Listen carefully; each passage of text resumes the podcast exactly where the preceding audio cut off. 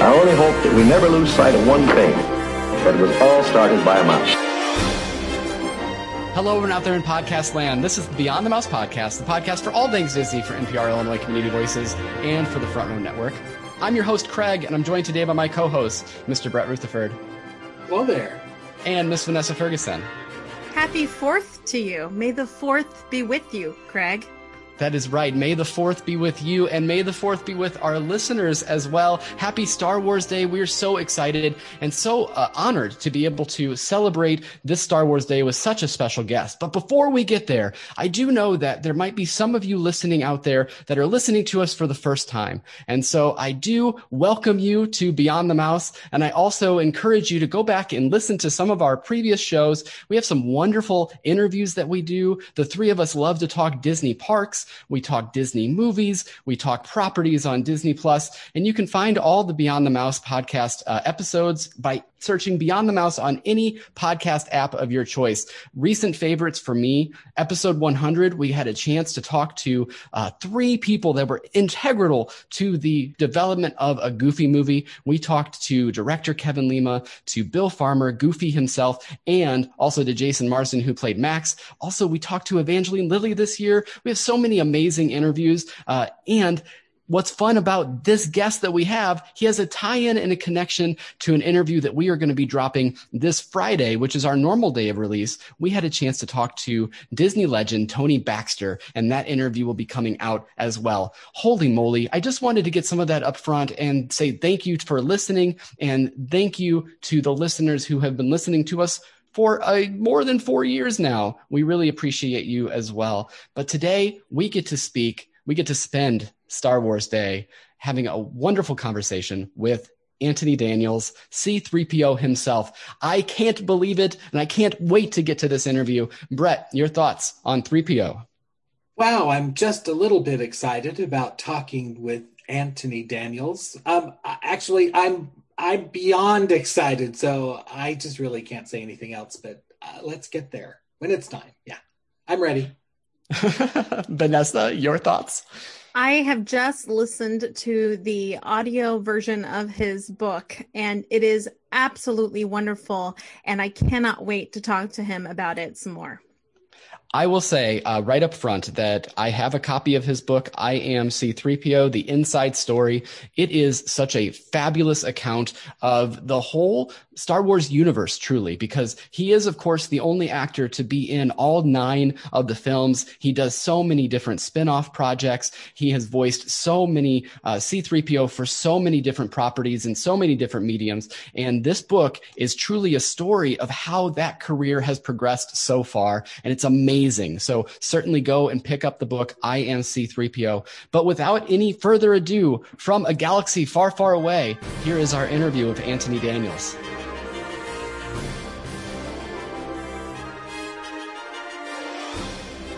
Hello. Hello, Hello sir. There. How are you? I'm good. I never quite believe these things work. I know, right. isn't it incredible? It's so it's just an honor to invite yep. Anthony Daniels to our show, and thank you so much for joining uh, today with us. And so it's abundantly clear to us from reading your book, uh, I'm C3PO, The Inside Story, which I have a copy of right here, uh, that you are you have such a respect for your fans. And you mentioned, you actually bring up the Star Wars in concert as one of the best experiences that you've had. And do have a question on that later. But for right now, it's Star Wars Day. Do you have uh, a fan interaction or any message to the fans of Star Wars that you'd like to share with us? I just like to remind fans, some may not realize the younger ones, maybe the older ones who were there at the beginning, um, that Star Wars just opened without any kind of fanfare. There was no budget available to advertise it, so it opened in a couple of theaters, I think. But the people who went in, just kind of mildly interested, ran out shouting. And because of that, they brought their friends, their friends brought their friends. There's a phrase now going viral, didn't exist back in those days. It went viral due to the affection, interest, uh, excitement, fun of people who became fans. And I wish there was another word. I've said it frequently.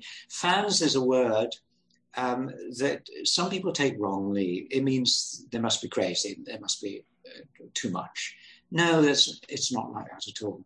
Um, Star Wars uh, fans appreciate so many aspects of the film in all directions. And uh, it's just a, a collective uh, word. Uh, but I respect them. You know, there are some crazy fans, just as there are some crazy people uh, in, in the world.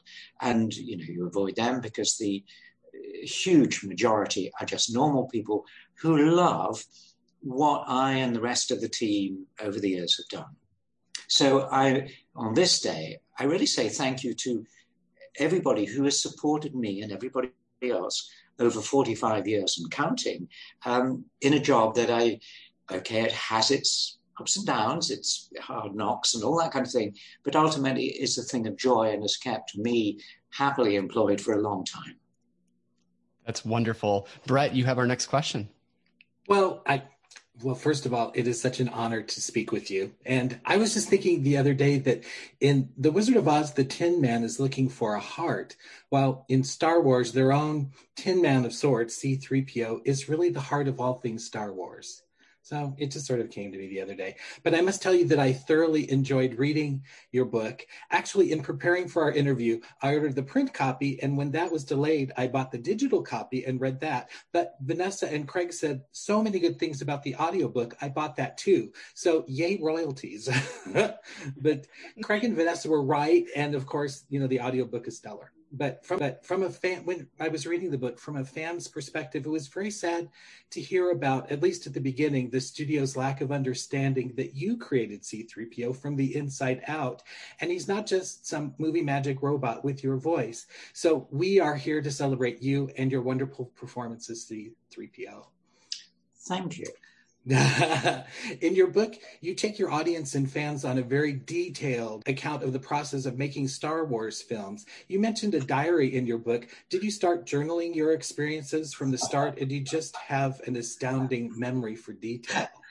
Absolutely, did I not keep a diary? I think I tried. I started actually on episode uh, six, uh, Return of the Jedi, because I had a lot of time in the deserts in Yuma, Arizona. Um, but I'm not disciplined enough. And the back then anyway, and the discipline of writing a book is really, uh, as many people listening will know, if you are writing a book, you've got to get up and, and, do it pretty much every day and just make yourself do something.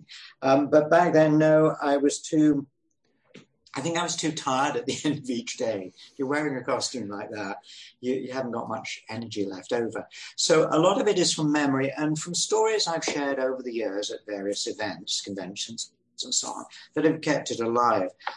But actually, the the experience of the first film was so um, stunning, such a, uh, a forceful experience that I think it really locked itself into my brain. And I can, I can really picture some of the scenes that I talk about.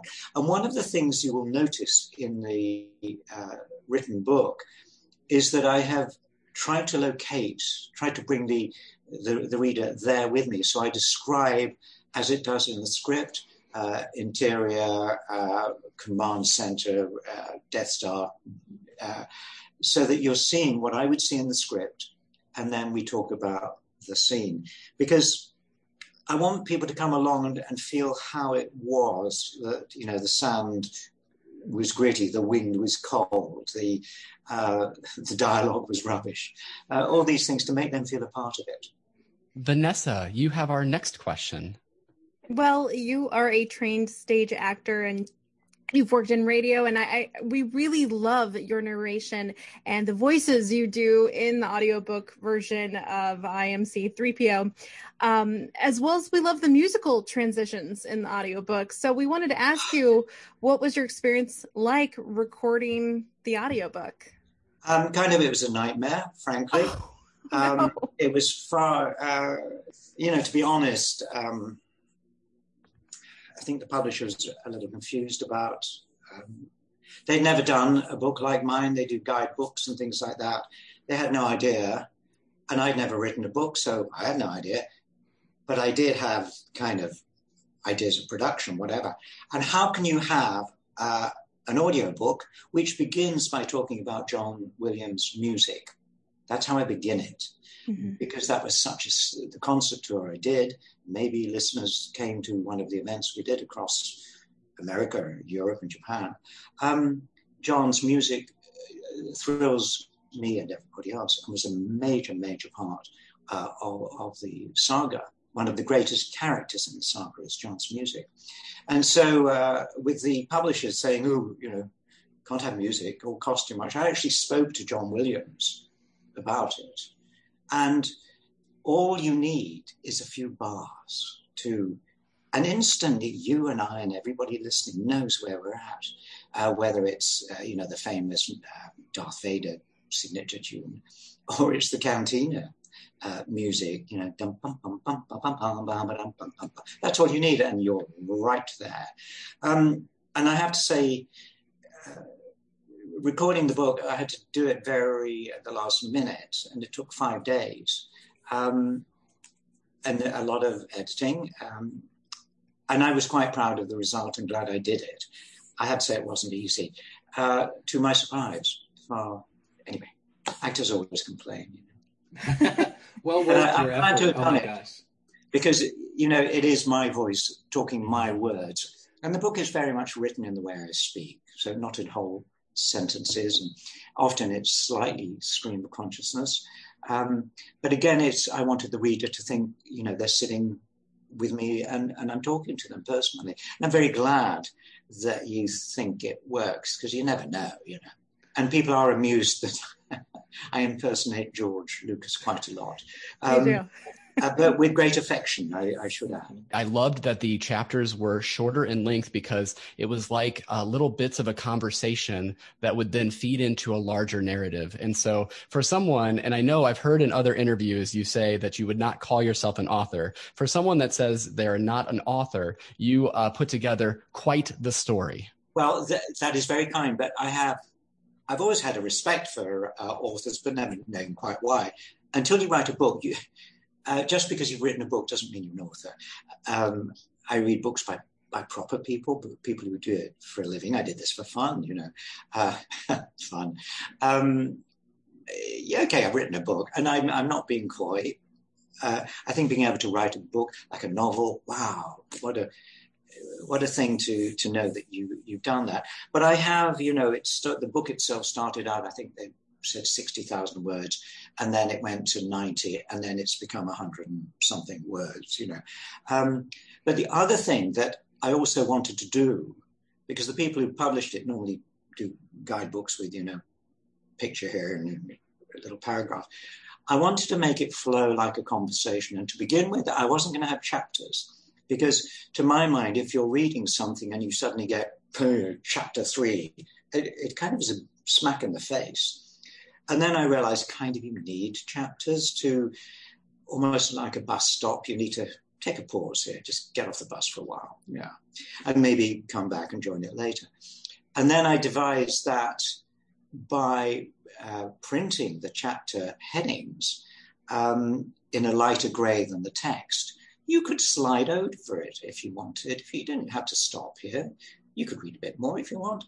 And also by making the chapter headings one word. Um, again, it's not going to interrupt. And always, when I'm writing, I'm trying to infer what might happen next. So you have to stay with me. You know, what's he talking about? I don't get it. Now, oh, I see. How, right, now I understand. So it's not always obvious where we're going because I wanted the reader to do some work as well. Does that sound very high-handed? Absolutely. Uh, well, no, I, I, I enjoy it. I, I, I, really, truly enjoy uh, just everything uh, about that book writing process that you've had. Um, Vanessa, you have a question about uh, his other professions that he does as well. Yes. Well, we are going to leave Star Wars here just for a moment and uh, ask you this question. You are a visiting professor at Carnegie Mellon University. So, can you tell us what that experience has been like helping to craft the students who may one day bring us the next great space epic, droid, or video game? What's that experience been like for you? it is. Um absolutely enlivening because the students range from 20 to maybe 35 years old. and highly technical um, in their abilities, whichever they, you know, from China, from India, from Russia, America, England, uh, all mixing together, often in a second language. And they are particularly skilled in, in computer uh, technology and programming and so on. And the idea is that they work on projects that may last for two days, two weeks, two months, a year, and they work in teams and they have to get on with it. They have to get on with each other. And sometimes I think I bring a couple of things to, to the table. One is I'm older and I've, I've, I've had the corners knocked off and I've you know, I've seen sort of simple ways of doing things. Um, and the other way is I'm so simple that in some of their projects, I'm there as a naive user to test what they've done to see if it communicates with an ordinary member of, of the audience, the public. Um, because they're so clever, they often take some things for granted. And uh, they miss a step. We all need us amateurs need that step. So they've all enjoyed i think watching me struggle with their project whether it's augmented reality or, or virtual reality or uh, a location based entertainment uh, the sort of people that would go and work for disney for instance as imagineers so it has kept me my mind jumping because if there's 20 25 projects I'm having to leap from one to another on a daily basis. And I'm, I'm very lucky to have been given that job. I want to get a little bit philosophical with you. You have seen so much of the industry change in your career as 3PO, uh, going from the practical effects of the original trilogy. And you mentioned that George really brought in the digital, um, maybe uh, a bit too much, possibly even uh, in the prequels. And then the sequels, J.J. Um, Abrams had brought back some of the practical effects. But I'm wondering because Brett mentioned it, he, you are the, the heart of the story for us as an audience audience in my mind. And I think that that is because there is a human inside that droid. And I'm wondering if you think today that same kind of role could be replicated in a CGI world. Do you think that um, a role like 3PO would be put in with an actor and could work today in the, the digital world we live in? Well, you know, there are plenty of, plenty of examples of and immediately you talk, I think, of Tom Hanks as being a character in, in Toy Story. And it, it's a cartoon, it doesn't pretend to be real. But you, as a member of the audience, you re- relate 100% to, to this character. You, you take the, the, uh, the idea that it's, uh, uh you accept it, that it's animation, but his personality, his, his acting wins you through. If you look at a film called, uh, for instance, um, uh, I, Robot, where you have um, clearly a CGI uh, manifestation on the screen, but the personality of the actor really comes through. And, you know, animators are very clever. They look at themselves in mirrors a lot. They look how, how people move, how, uh, and they can create, you know, bad animation is bad animation. Bad anything is bad. Um, but I think if you, you can there are plenty of instances where it's not quite right, where the, the valley is so uncanny that actually you don't care. But, you know, good for trying. It's um, always there is the, the, the heart of, of, the actor in there. And one of the aspects of 3PO that, you know, has become clear is that in spite of George trying to get rid of my voice, as, as I talk about, because in, in recording, for those who don't know, I had a little uh, microphone inside the, the face, but you couldn't, use it as uh, whatever. So obviously, I would need to replace it. And in fact, I would redo the voice outside the costume as a wild track so that the, the uh, editors had something to work with. But it was six months later before I found that he had tried to replace my uh, acting with another person. But with me playing it, you had my physicality in the suit, uh, my brain, my brain thinking about it, my voice thinking about it, speaking about it, my soul thinking about it. And you had a, a unity of a character. And, and that's what works quite well. Absolutely. Brett, I think he uh, did such a great segue to your question. Well, yes, you were talking, you know, about practical sets and, and all of that as an actor, do you have any present preferences to your surroundings? Does a real set feel more real from the onset? And does that jumpstart your creativity or does it make really no difference? It makes a huge difference. My first job was on radio at the BBC. I, I won a, a contract.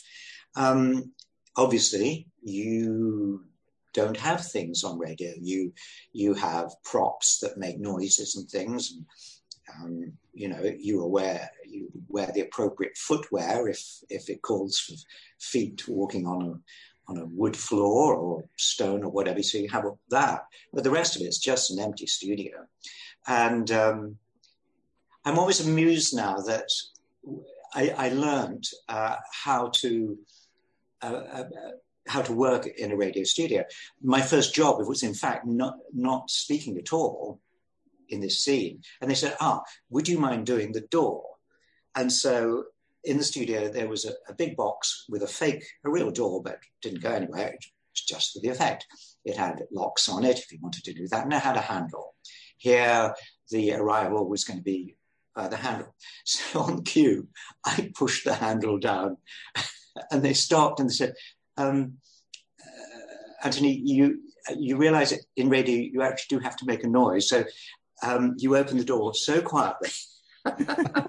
so you have to slap the handle and then yank it down. I felt so stupid. oh no. Oh yeah. Um, so in uh, in this in a real set, it is genuinely inspirational, and it is in a film like films like ours. It, it it's such fun. You cannot believe the the Death Star was kind of real around you, big and sort of huge and echoing, black and everything. Okay, the uh, in the first film, half the Millennium Falcon was actually a painting on the wall, brilliantly 3D painted trompe l'oeil effect. And that fascinated me. I would go and poke bits of machinery uh, that turned out to be made of plywood and, and, and painted like it was, you know, metal and whatever. And that has gone right through. And these scenes, scenic design and, and effects that we had in uh, The Rise of Skywalker were breathtaking. And people maybe don't realize that the film industry really, really gives work to artists, genuine artists, whether it's people who can make stained glass or leather or uh, make things out of plaster and a lot of polystyrene now, and people who paint it. I was approaching on um, one of the films, uh, been so many now, um, in episode seven, I think, and I, there were three starships in the distance as I walked. And I sort of totally accepted them. Till I got close, it was a big sheet of hardboard painted 3D. And it was, how do they do this? Yeah, I just dress up and talk in, in a silly way. You've got real artists doing it. I do remember when I was at drama school, our stage, our theatre, suddenly got a revolve, a table in the middle of the floor that turned around so you could change the scene or have an effect. From then on, every production used that turntable all the time. You know, one was giddy with watching and giddy with playing on it because it was the new trick in town. And back, you know, with the prequels, yes, George invented so many tricks. You know, he changed the industry, but maybe there were a bit too many and it's boring if if you're surrounded by green walls and uh, or, or, blue walls. You know. There is room for for both, but uh, you know a gentle use uh, of techniques is good. Yes, and it seems like, um, at least from the pieces of the book where you're working with J.J. Abrams, it seems like he does a, a, really great job of marrying the practical with the digital. Um, it's great. Um, I always remember, I think it was episode seven. Uh, in the middle of this big set, uh, which was outside, there was this uh, lot of green on one side. And they said, well, yeah, that's the castle or whatever it is. We only need the doorway on the on the set. Why, you know, we're not going to build the whole thing just so that would be a matte painting uh, that marries in with it. And there are a lot of films that use matte painting and, and green screen effects to, you know, fill in. You've got this big thing, the uh, the royal family or whatever it's called, the crown on mm-hmm. TV. A lot of those big grand doorways are just that. There's nothing else. It's all a painting. And it is the marrying of those skills and the tricking of the audience mind. You know, um, often the audience will fill in a lot of detail that you don't need to put in there. Um, so there is there is room for both, frankly. It's just more fun if you can walk into uh, the rebel base and go, oh wow, look at this! Isn't that fantastic? And, uh, I did make a mistake actually in the rebel base because it was all so wonderful. And at some point, for no reason, I uh, it was a mixture of grass and rocks and things. And at one point, I kicked a rock just for the heck of it. It was a real rock. Oh, and oh no, that had to hurt. taught, taught me a lesson. oh, not everything that isn't real is well, yeah. That I, anyway, I some things are real. So. Yeah, I thought it was going to be plastic or polystyrene. Going back to the the fans and the universality of the um, of the films and of the universe that's been built from the films, uh, you have such a great anecdote about meeting your youngest fans and them not believing that you are C3PO, the, the actor that portrayed C3PO, and you go into the voice and then you see their eyes glow. And so, with that in mind, I asked my five year old son, I told him, I'm speaking to the gentleman who is uh, C3PO, and what would you like to ask 3PO? And he said, very seriously and very earnestly, why doesn't 3PO listen to BB 8? So, if you wouldn't mind, uh, I, I, that is from the the lips of babes uh, from my five year old. Why why won't you listen to BB-8 more? I I wasn't. I'm I'm worried now. I thought BB-8 is one of my favorite favorite characters, and and part. So I'm a bit confused about that. well, he is five. okay, so sorry.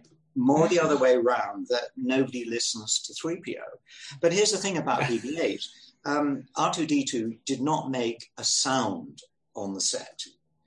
And I didn't know this was going to be the case. I'd worked on the costume for six months uh, at Elstree Studios and the script. And all the time I was reading this dialogue between 3PO and, and R2D2. Uh, the first day's filming out in the desert, um, there was no dialogue. Uh, it just, the remote control unit just tried to knock me down the steps as I talk about. Um, but th- there was no conversation. And it was some days before I had a scene where I was talking to Artoo, and it was there uh, that I, I, realized there was no nobody was saying anything. I was saying a line and expecting a reply. How naive! And it was very confusing. And I asked George, you know, uh, this is difficult. You know, I'm wearing a suit. I'm in. Uh, can you help by making a sound when I finish speaking? And he he tried. It, it wasn't good. So from then on, really, he's a director, he's not an actor. And from then on, I learned the whole scene, all the scenes with Artoo in my head to, to kind of play them. Um, whereas, you know, move forward 30 odd years, and now you have BB 8, this ball on the floor. And without giving the game away, often attached to him with green sticks was a man, Brian Herring, in a green suit.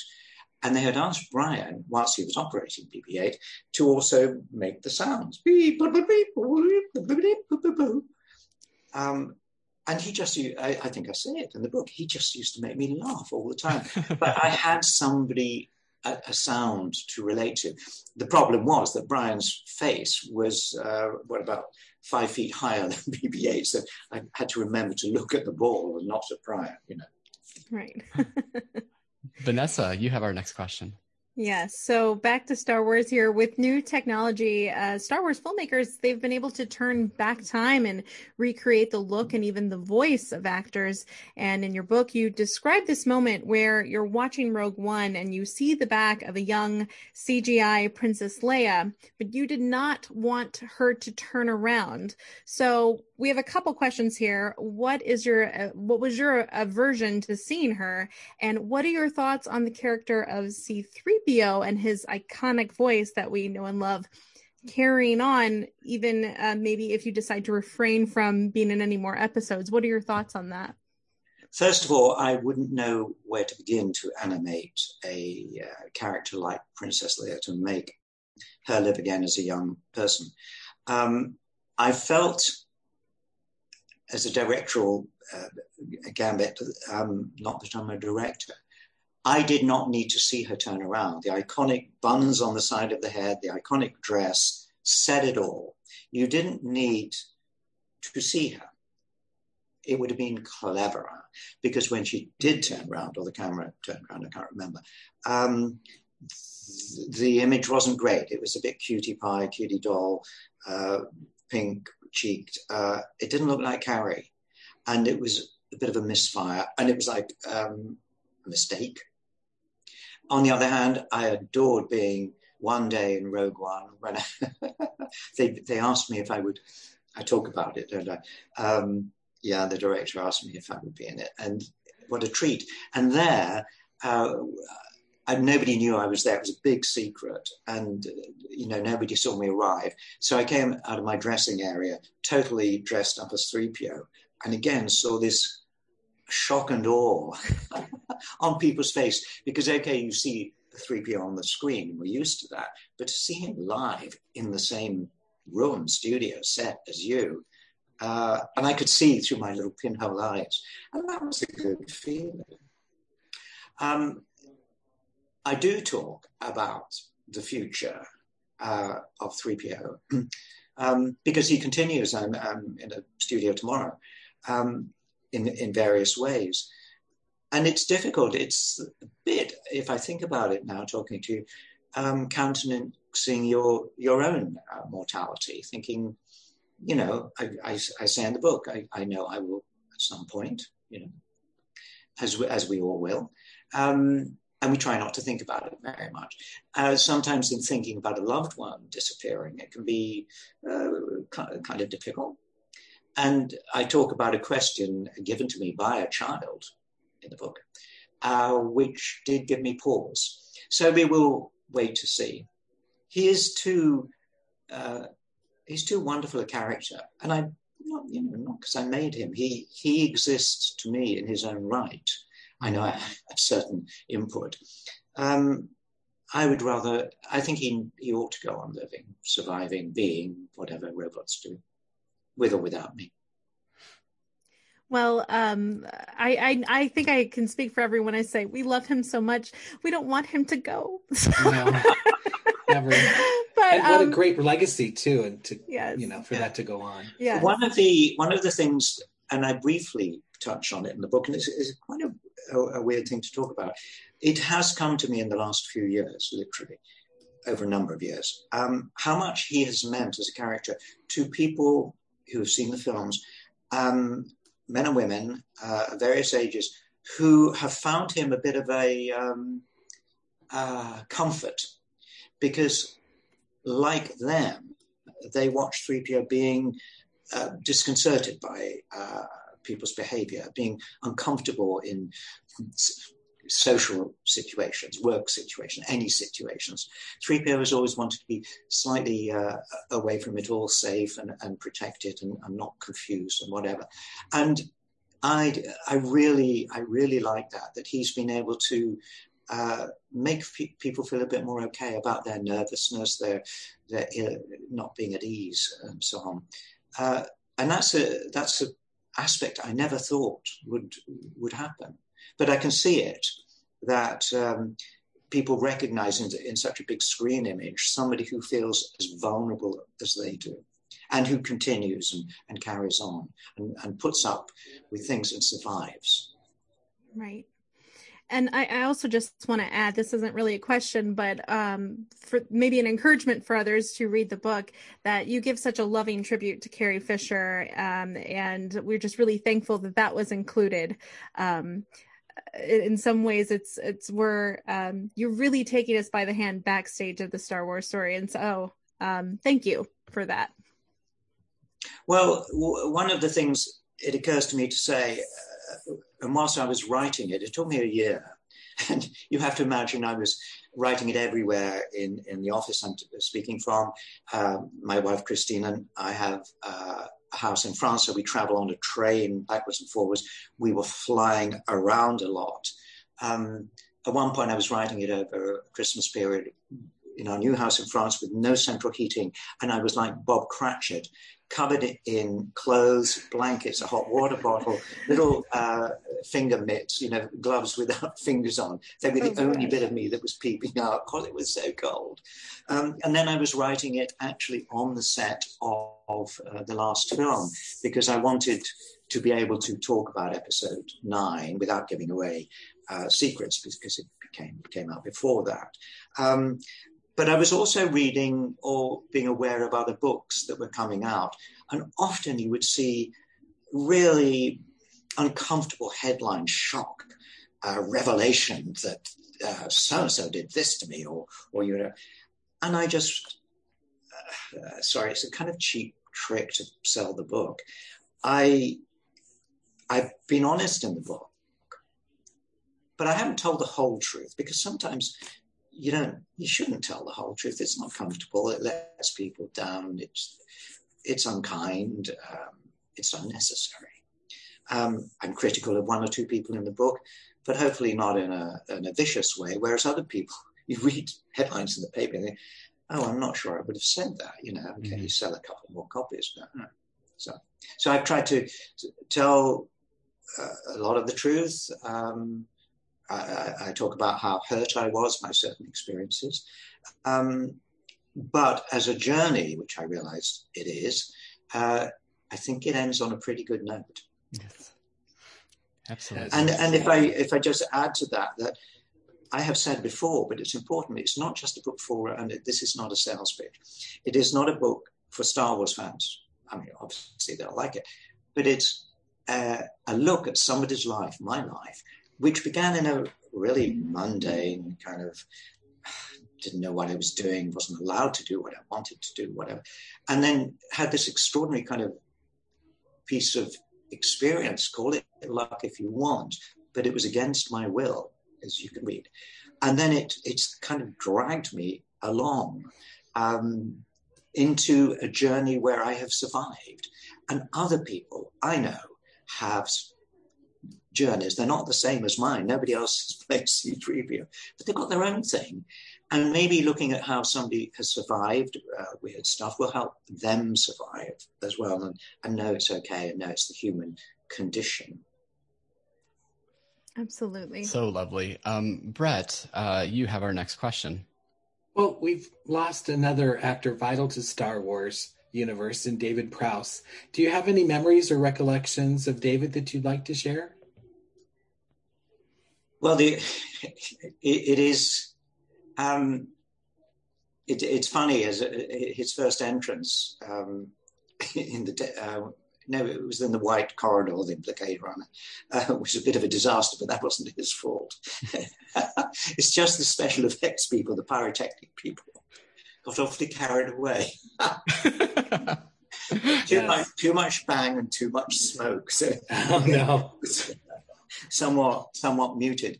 Um, he he was really, you know, his his physical presence was amazing because you know he, he was a big guy, and uh, with with his black uh, clothes on it and the, the, head, it it was quite something to see him stomping around the set.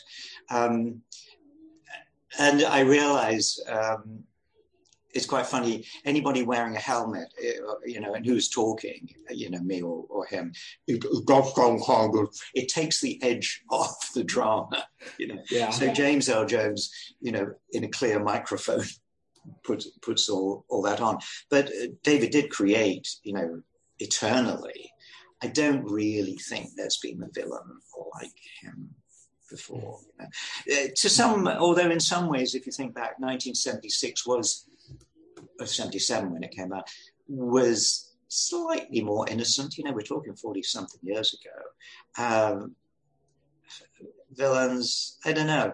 It was a very, very clever design uh, by uh, a mixture of um, uh, John Mollo and uh, you know the the art department that uh, that created it, and and also let's think back to the other aspect of the films, which is sound effects, and that was Ben Burtt who who um, made the lightsabers and so on, and the Darth Vader breathing, and it you have to realize on set it's quite mundane because none of these things are there. So you're slightly having to use your, your imagination. This will be fine when it's fixed. Do you know? Yes. well, it was interesting that both your C3PO and Darth Vader were men behind these iconic characters. And initially, you were unaware that your voices were to be dubbed. So it's a very interesting story in the book that how you were able to keep your voice as C3PO, but Darth Vader's voice was dubbed by, as you said, James Earl Jones. I'm glad you got the part. Um, that's well, got to be an interesting situation there. Of course, the fact that George did eventually um, have me put my voice back on the movie meant that I have um, voiced, I think, everything to do with 3PO, uh, whether it's a, a, toy, a product, or whatever, uh, or a cartoon series, um, any kind of animation. Um, and in fact, I've, I found a, a toy pen today, which is uh, it's a it's a biro, and um, if you, uh, I actually put a battery in it um, because it's a biro with 3PO's head on the top, and there are four buttons, and I'm going to just see what happens. So uh, listen carefully. I pressed it twice. You just press it once. Oh, let the Wookiee win.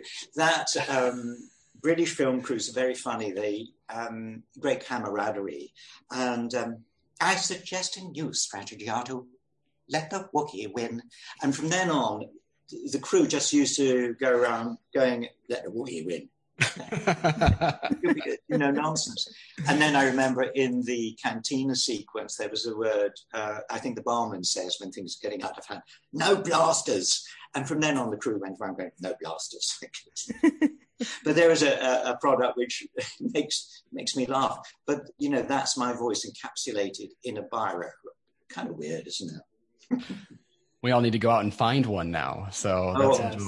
I, I, think actually it's long gone. Mm, from long time for eBay. Vanessa, Yes. Well, you are often asked the question, what's it like uh, being in the suit? So we're not going to ask you that question. Um, if people want to know, they can read the book. But what we did find interesting uh, about that was how you were able to remain calm and uh, not get too claustrophobic. Um, you mentioned scuba diving training. So, our real question is uh, could you kind of explain to the audience how you were able to stay calm and, and use mime to create the character? Because, by the way, if I ever find myself getting anxious after this answer, I'm going to be going, now, what would Antony do? What would Antony do? So, yeah, I couldn't. Uh at the age of, I think, 40, I, I couldn't swim. I, would had an incident as a child and uh, was frightened of water. And, and, I just thought I should get over this. So I, I took private lessons in a pool with nobody splashing you or, you know, there's danger. Um, and again, you know, that's something I admit to because uh, quite a few of us have fears about this or that or whatever. So I, I learned to swim underwater. And then I found uh, I liked being underwater. So I joined a scuba club and I learned to scuba dive. And I eventually became secretary of number one British Sub-Aqua Club. None of this. Oh. Yeah.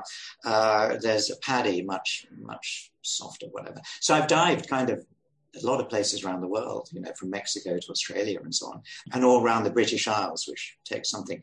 And there, very, very good training over, over uh, two years to become a sports diver. Um, because if you're mm, 20 meters down in a strange environment and you can't see because the visibility in the water's not good, it's a little scary. But because of the training, you know what to do if something goes wrong. And I learned, and that came in very good stead a couple of times that I was on the edge of panicking, but didn't.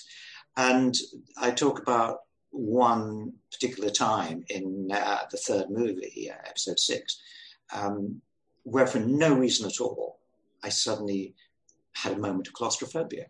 And it stays with me, and I was totally safe and surrounded by people. It just came over me.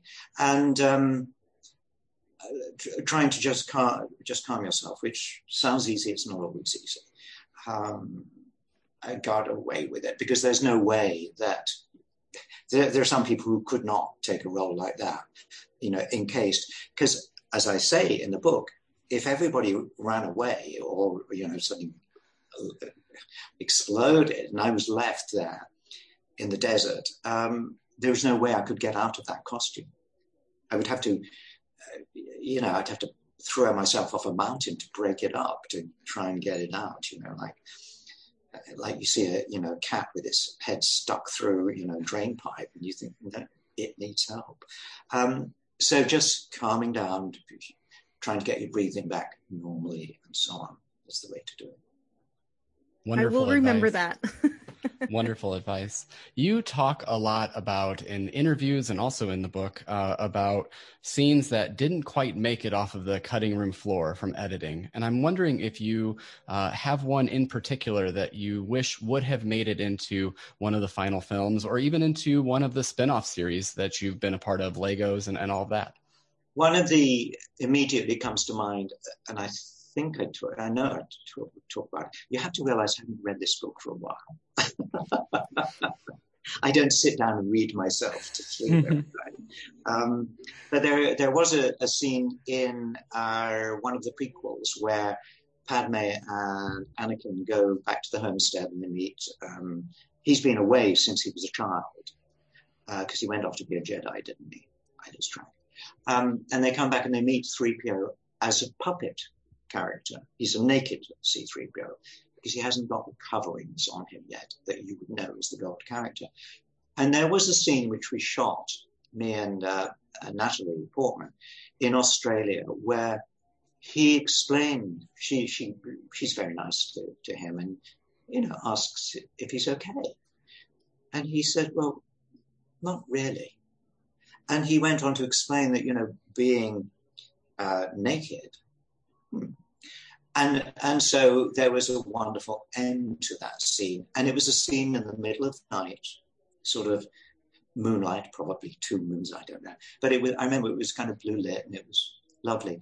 And his little speech was so soulful and it, it really gave you a, a feeling that there was a heart and a soul in there because he had suffered for i think 18 years not being complete. He hadn't been allowed to become whole. Uh, and she fixed it. Um, nah, got cut out. Had to go and kill seven people, I think, instead. but it it remains one of the kind of beautiful um, moments. And then in Epis, the last film, uh, Rise of Skywalker, when we shot, um, there were so many moments with uh, me and Oscar Isaac. Um, Poe Dameron, I think, the character, where he would, and he used to do it in such a clever way that I would just laugh every time. He would gently infer that 3PO was a complete pain in, in the butt and, and shouldn't be around there. And what does he have to come along?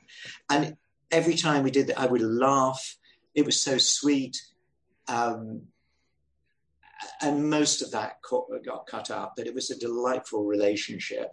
And Oscar Isaac is such a, a subtle, sweet actor that it it, uh, it worked very well, and that, that all kind of got removed from the the mayhem that, that, that was the final film because there was so much like running about and sword fights and things. But sometimes, um, yeah, right at the beginning there was a, a line, you know, that I, I loved, and uh, that just went. Um, but you do overshoot things. There isn't time to put everything in. Lots of good ideas, maybe. Uh, but something that was with me and uh, Oscar was a kind of long running thing throughout the movie and it kind of builds and whatever.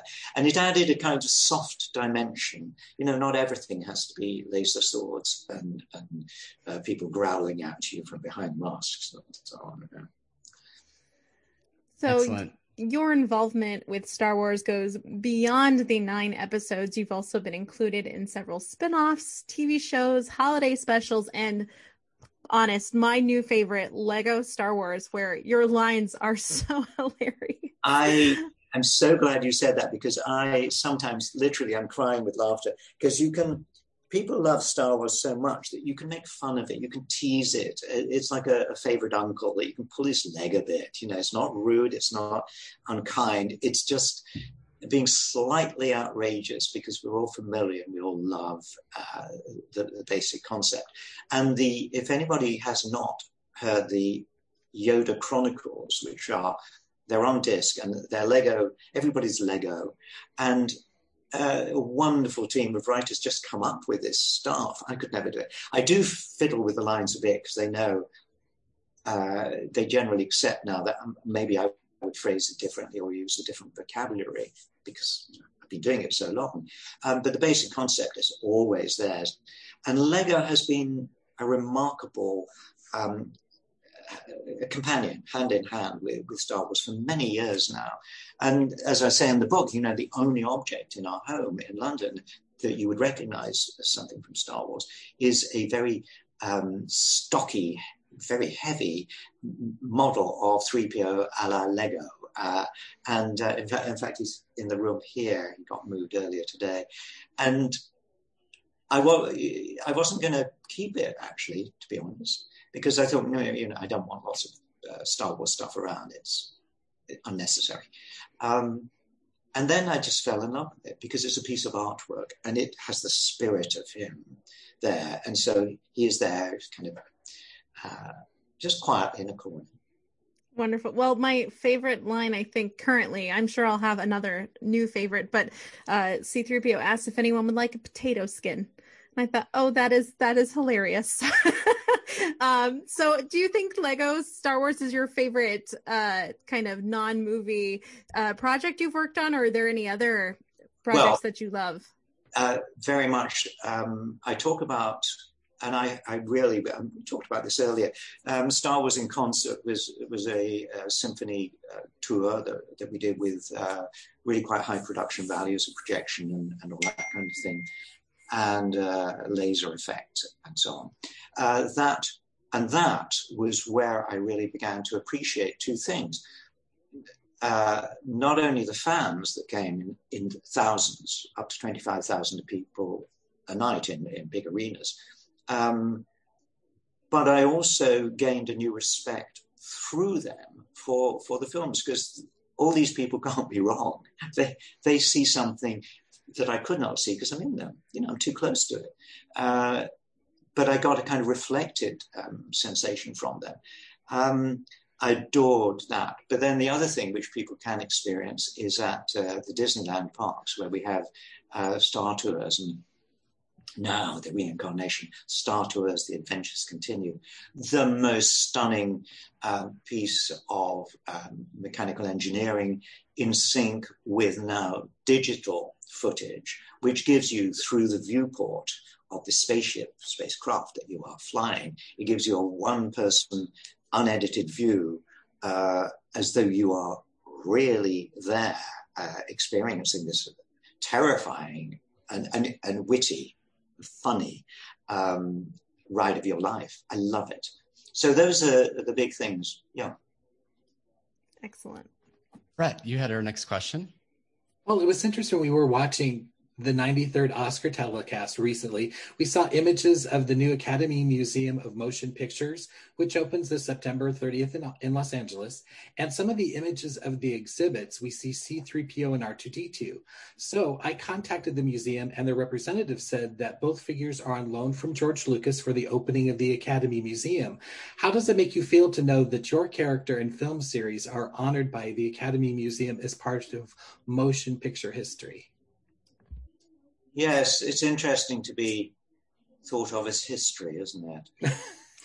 um, it's like when you get a life. Uh, wonderfully, uh, Lucasfilm, uh, before lockdown, uh, I did a talk there to uh, the company uh, on stage, and it, it, was great fun. And then, to my real surprise, um, somebody arrived with this kind of like an Oscar, but it's, it's actually 3PO slightly. It's very beautiful sculpture. And on the bottom it says, you know, Lifetime Achievement Award from your friends at Lucasfilm. But oh, and I was I was really genuinely uh, it was a good moment. But then I began to think lifetime achievement kind of implies it's over. that is your no, no, no, no. You know, it's uh, it's interesting that you talk about the Disney parks. We love, we're fans of it all, and uh, so we had two questions about uh, Disney parks, and you already talked about Star Wars, Star Tours a little bit, but uh, we actually did have the opportunity to talk to Tony Baxter recently, and we know that you worked with Tom Fitzgerald uh, as well in Imagineering, and I'm wondering if you had uh, any thoughts about working with those Imagineers, and it kind of ties in because, as you said, your work with Carnegie Mellon uh, you are almost training the future generation of Imagineers. So, can you talk about the experience of working with uh, those two individuals in particular, Tony and Tom? Absolutely. Uh, adorable people. I, I, love the fact you mentioned them. Um, Tom uh, Fitzgerald, um, I talk about it. Uh, he, he sold me the ride of Star Tours just by moving his hands. He was sitting behind a desk and he was doing you know, and it, he made it live for me. He is a real storyteller, but uh, linked to that, and he's a performer. I think he, he used to, you know, be a puppeteer and all that kind of thing. He's worked there for a long, long time, and he's one of their major uh, producers of the rides because not only does he know who to get to to make the mechanics work, but he knows how to hone a story. And he and I have had such laughs uh, doing that. And you know, Disney uh, at Carnegie Mellon, there's a, there's a phrase for this: location based entertainment. So it's not on your computer screen. You have to go to a place to do this, whether it's, um, you know, like uh, the Cheesecake Factory is a location based experience because uh, they design it, their buildings in a way that makes it more than a burger or, or a piece of cheesecake. You're having an experience. Um, so there are various ways that you can entertain yourself outside your home. Um, the teams there, I would, I would, like when I was on Sesame Street, I would have stayed there forever because the team there was just such a, a joy and, and, continues to be so. And I think to be, I think to be part of a team, uh, and I will, I will admit that if you're playing a character in a film and you are locked away in something that, that's hard to unassemble. Um, it, it's quite hard to relate to the other people on the set because they're long gone by the time you've you know, struggled out and wiped your face and all that kind of thing. So I think sometimes in the films I would feel slightly remote. And, you know, I was obviously part of the team, but not totally, if, if you know, if you can follow. And so when I uh, experienced people like Sesame Street the Imagineers. Oh wow, that that, and I think many jobs rely on the people you're working with. You know, if if you're a builder, you you enjoy the people because the job itself is, is hard. But if you're working with a team of people that you can laugh with, it makes such a difference. Absolutely, Brett. You had another question about Disney parks. Well, this was uh, about it. one of my favorite moments in the book was when you talk about your visit to Disneyland with Mark Hamill. And this was early on. I mean, this was even before Star Tours. So, what was your experience visiting a Disney park for the first time? And can you share any more about that trip and I had, fellow actor? I forget why I was. I was doing something in America, and I'd never been to Disney. And, and uh, Lucasfilm asked Mark if he would uh, host me there and uh, I, you know, I was astounded. You know, from the beginning, you have the the uh, the street, the main street there, which is done about uh, two thirds scale, so that kids feel quite powerful. You know, uh, the buildings are, are their size, and I really enjoyed that. The way people behaved, I, you know, was great atmosphere. Uh, but the horror story, of course, was one of the rides he took me on, and it remains, and I have done it since. Um, because you had, I remember the electrical parade. It, it, haunted me forever. This uh, this strange mechanical music, um, kind of a dance of death. I felt because it, it just rolled on. Mm-hmm and these amazing floats and, and, and the characters. Um, and everyone uh, in character, the actors, performers, just doing it full on. And years later, when I was invited to the opening of Disney in, uh, in Paris, um, again, beautiful experience. But in one of the parades, there was the, the princess or, or, whatever, and she was flanked by um, guardians, um, young like princes, and each one had a, a kind of uh, flag that they were carrying, flag bearers, I guess, and all looking immaculate and kind of snooty faced. And then as one went by, I caught his eye, and he did the most Gallic shrug, as if to go, "What am I doing here? This is nonsense." Totally out of character. You've, I don't think you get that in America. But the, the horror story was, of course, it's a small world. Oh, oh the horror, the horror. Oh. That's wonderful. no, it, The it- world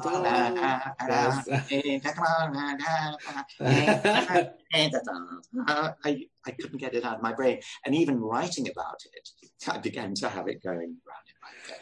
Oh, sorry to bring that up then. It, hopefully it won't. Well, Star Wars has been living in my head today in a very nice way, but you know, hopefully we can, uh, you can uh, not think of, of a small world for the rest of the day. We can move on to something. There are else. people who love it.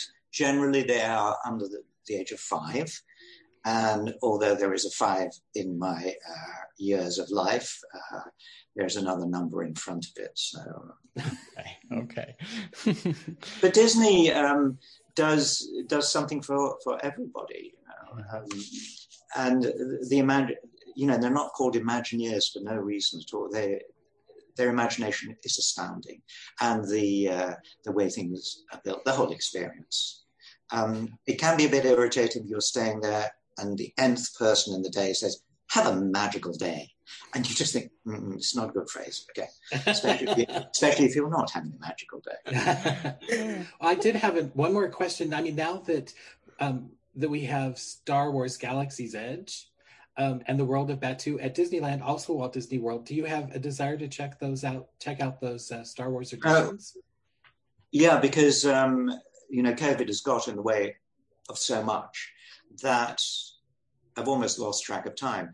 But uh, I've already experienced uh, Galaxy's Edge, um, Oh. su- such as was there uh, at the time. They were just opening the.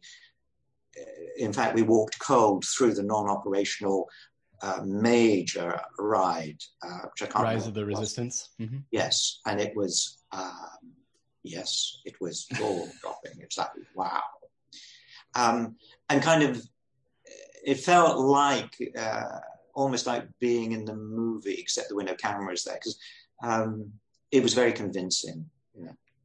Uh, Wow. That- yeah, I've had some amazing experience, uh, uh, physical, visual experience of, of being in sets and rides like that, and people can do those rides, um, which you're, you don't have to use your imagination because you are there, and things are happening. And it's so you know very excited when things open up properly. Yeah, I would love to go back. Wonderful. Wonderful.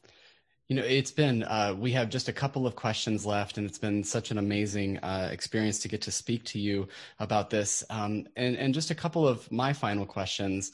Uh, first, when you released the book, you had mentioned that uh, Rise of Skywalker wasn't out yet. So I'm wondering now that you've had an opportunity to sit with that film, to sit with that uh, sequel trilogy, uh, you've heard some of the reactions to that film. Um, what are your thoughts about Rise of Skywalker? Do you have any that you Eh, wanted to share? Yes, um, a couple of points. The, the difficulty of being in my position, or Mark Hamill being in his position, or um, Harrison, um, people can add, people can give rather too much weight to anything you say. Did you hear what Anthony Daniels said about, you know? It's not like that. No, I'm, I'm a human. I had the best time filming The Rise of Skywalker. I worked huge amounts on it. It was adorable. It was the best. No, no dispute whatsoever. JJ is inspirational, loving, whatever. One day on the set, he said to me, "You know, you should write a book." And then he he drew. Are you? Because he's, he's got a brain. And I said, "Well, yes, I am. Would you write the introduction? It'd be an honor." Mm. And he wrote the most Oh, wow.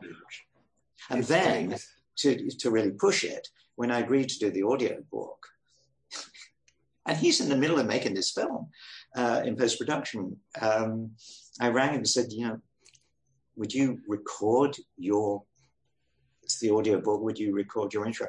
Of course. And he did a wonderful job, as you will hear in the, in the audio book. Um, I absolutely love him. That said, I, there were elements in the finished film. Uh, I talked earlier uh, the relationship between uh, Poe Dameron and Oscar Isaac um, that were not there in the final one. There was not room for everything, and possibly there was the storyline got slightly more confusing than the one I thought we were filming, because you have to realize. Uh, we had so many revised pages. They come in different colors. And my favorite, and each one was called, you know, pink or blue revision. And then one day it came a slightly yellowy pages, and it was called the Golden Rod uh, and that that was charming. Um, and the story, to my mind, got a bit confused, but I will never understand, however many times people talk about it, why the three recent films weren't more connected, why they weren't laid out from uh, the beginning to the very final curtain, because they just weren't. I don't understand that. But I'm a simple guy, you know, there are forces bigger than me. It was a very popular film. People loved the, the razzmatazz, the energy, the the effects, the the uh, the sounds, the, the look of the whole thing was beautiful. Um, I think people kind of like the original ones. But then, you know, it depends what age you are when you come into these movies.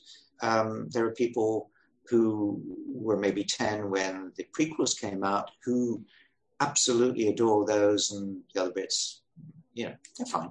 Um, older people like episode four or particularly episode five.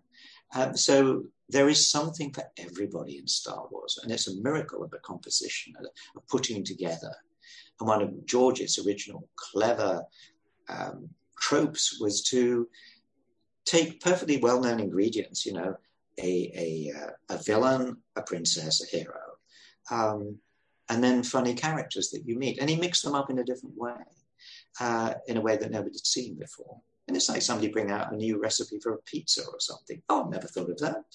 How good. It's still a pizza, it's still dough, but you've done something different with it. And George did that. And they, you know, then that continued as a, as a device.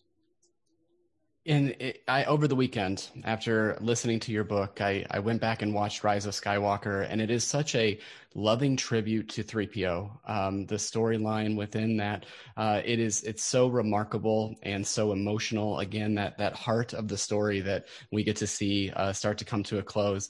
And I know that this is a tricky question for you to answer uh, because of the the way that the industry works and, and uh, secrets and things like that. Uh, so I'll ask it in a very broad and general sense. Uh, would you be interested in continuing to play 3PO in some of these Star Wars extended universe type shows that are appearing for us on Disney Plus or in other properties? Uh, yes, I would. And as I've said, tomorrow I'm actually in a studio you know, doing stuff.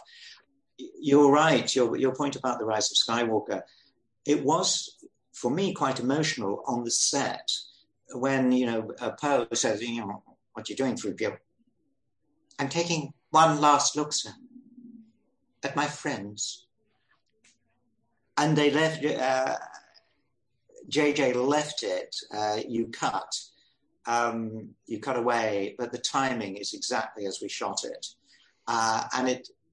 Actually, watching it, I was quite upset because I can forget it's me. Do you realize? I'm, I'm just watching this this character, this this friend, this this companion of the group, um, Oh, and again, that was a bit that got hurried. Yeah, I've forgotten about that.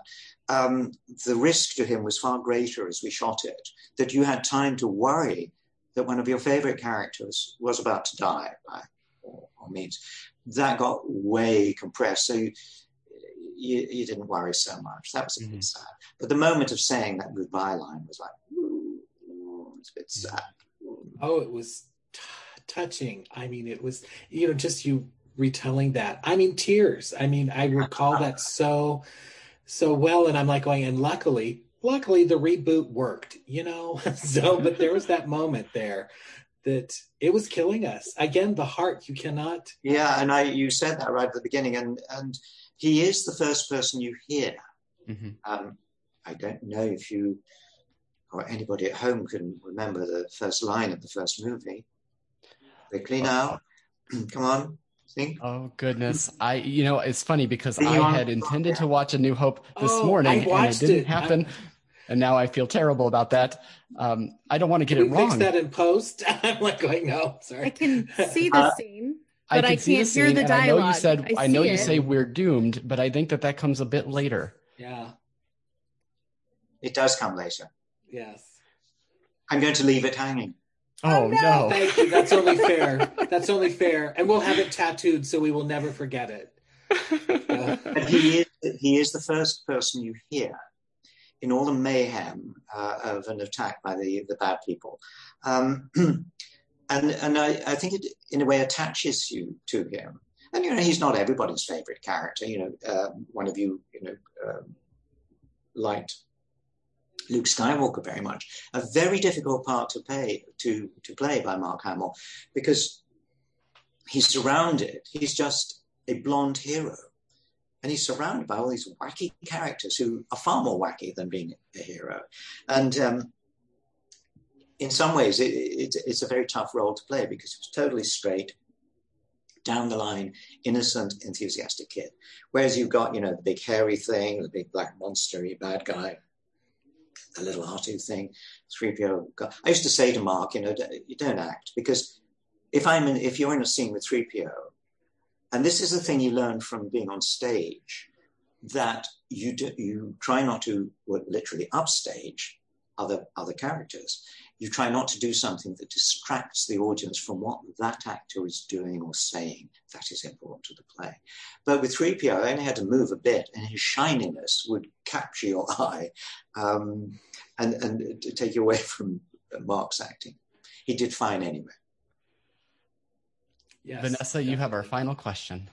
Yes. Well, I, first of all, I am relieved to hear that we can still hear your voice, maybe in uh, possibly in new properties or new stories. But, um, and that's because in reading the book, each, each time you said goodbye at the end of a trilogy, it was still exciting because we knew you were going to go on to star in more films. And it, so it wasn't really goodbye but as the book begins to end, the goodbyes become all too real. And so uh, you shot your final scenes with Carrie, and then you talk about the letter, a very touching letter from Mark Hamill. So, what was it like having to say goodbye to these characters and to working with your fellow actors? Because by the end of the book, it was killing me. So. it, it, it was, um, yeah, lump in the throat time. Yeah. But, um, that, that last moment um, with JJ saying very, very nice things about me was very difficult. Um, I didn't want to, you know. Um, but the, the love on the set there was was great. You know, it was what a, wonderful team. All sorts of te- uh, abilities coming together to to make something and to to make it uh, efficiently and, and proudly and, and whatever. And I think I, I may say, you know, that I had said goodbye three times. I said goodbye after the first movie because clearly this rubbish was part of my history now because nobody was going to watch the Star Wars. It came out. So I'd said goodbye there. Then we did episode two and three, and that was clearly it. Goodbye. Uh, then suddenly one, two, and three. At the end of three, well, that's it, isn't it? One, two, three, four, five, six. Makes sense. Goodbye. And then seven, eight, nine. And nine really did have that sort of sword of Damocles, that, that axe coming down. There is no return. Uh, and I think the, the weight of it all, it, it was a very moving moment um, uh, and sort of private, but in front of all these people. really? They were very nice. yeah, yeah. So some good times. So some bleak times, but ending on a very good note. And and I wish everybody listening has a journey like mine, possibly not wearing a crazy suit, but you know, if it ends well, it was worth it. Well, thank you so much for your time with us today. It's been just such an honor. And, uh, you know, our goal and our challenge to ourselves at, at the outset of this was that towards the end of the book, you mentioned, I just wish someone would ask me a question that I hadn't heard before. So I'm hopeful that we uh, attempted that today.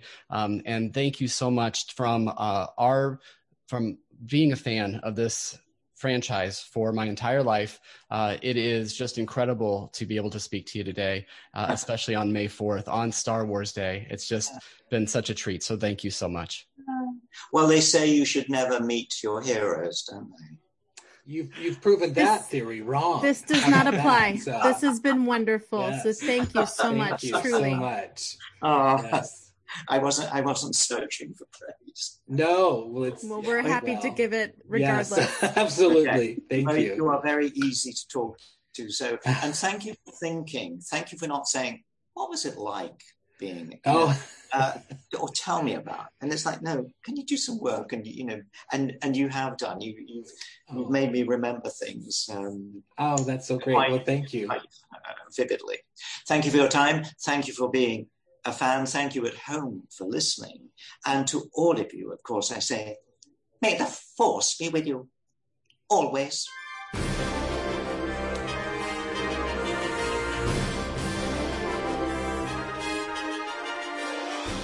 Did you hear that? They shut down the main reactor. We'll be destroyed for sure. This is madness.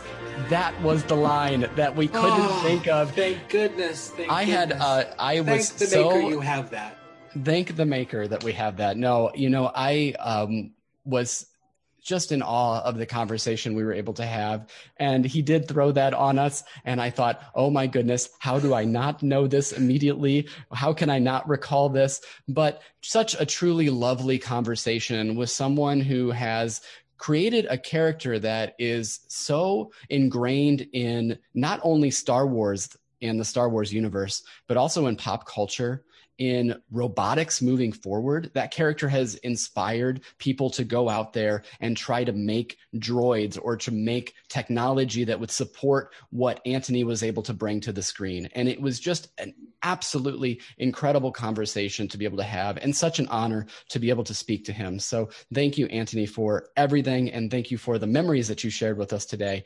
Vanessa, I want to get your thoughts on the interview we were just able to have. I think I'm just going to cry because he said, May the force be with us always. And I'm just like, okay, I hope it is. And I I love him. I love C3PO. It's it's like we were talking about in the interview. It is such a comfort when you see that character in these episodes it, it, kind of almost makes it okay. We we love the original trilogy and so then we had the prequels and we see c3po. It's like okay it's all right. It's blessed because the golden uh, droid is there himself so that's okay. And then to speak with the man who is truly behind the creation of this character as far as his mannerisms, his miming, and his voice goes, it was just an honor. I mean, tr- truly, what a wonderful person and so giving of his time today. I, I just, I, I couldn't thank him enough.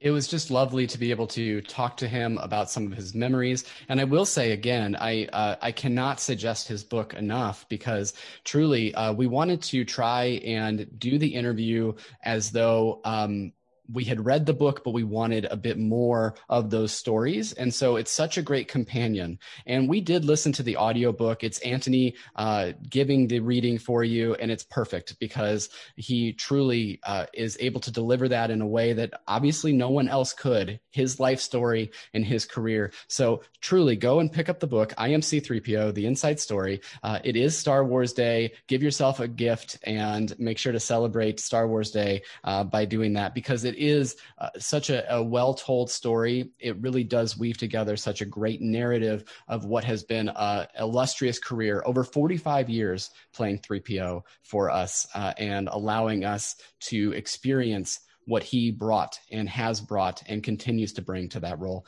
Brett, your thoughts uh, on the interview we just had? I don't know that I've ever had a better May 4th.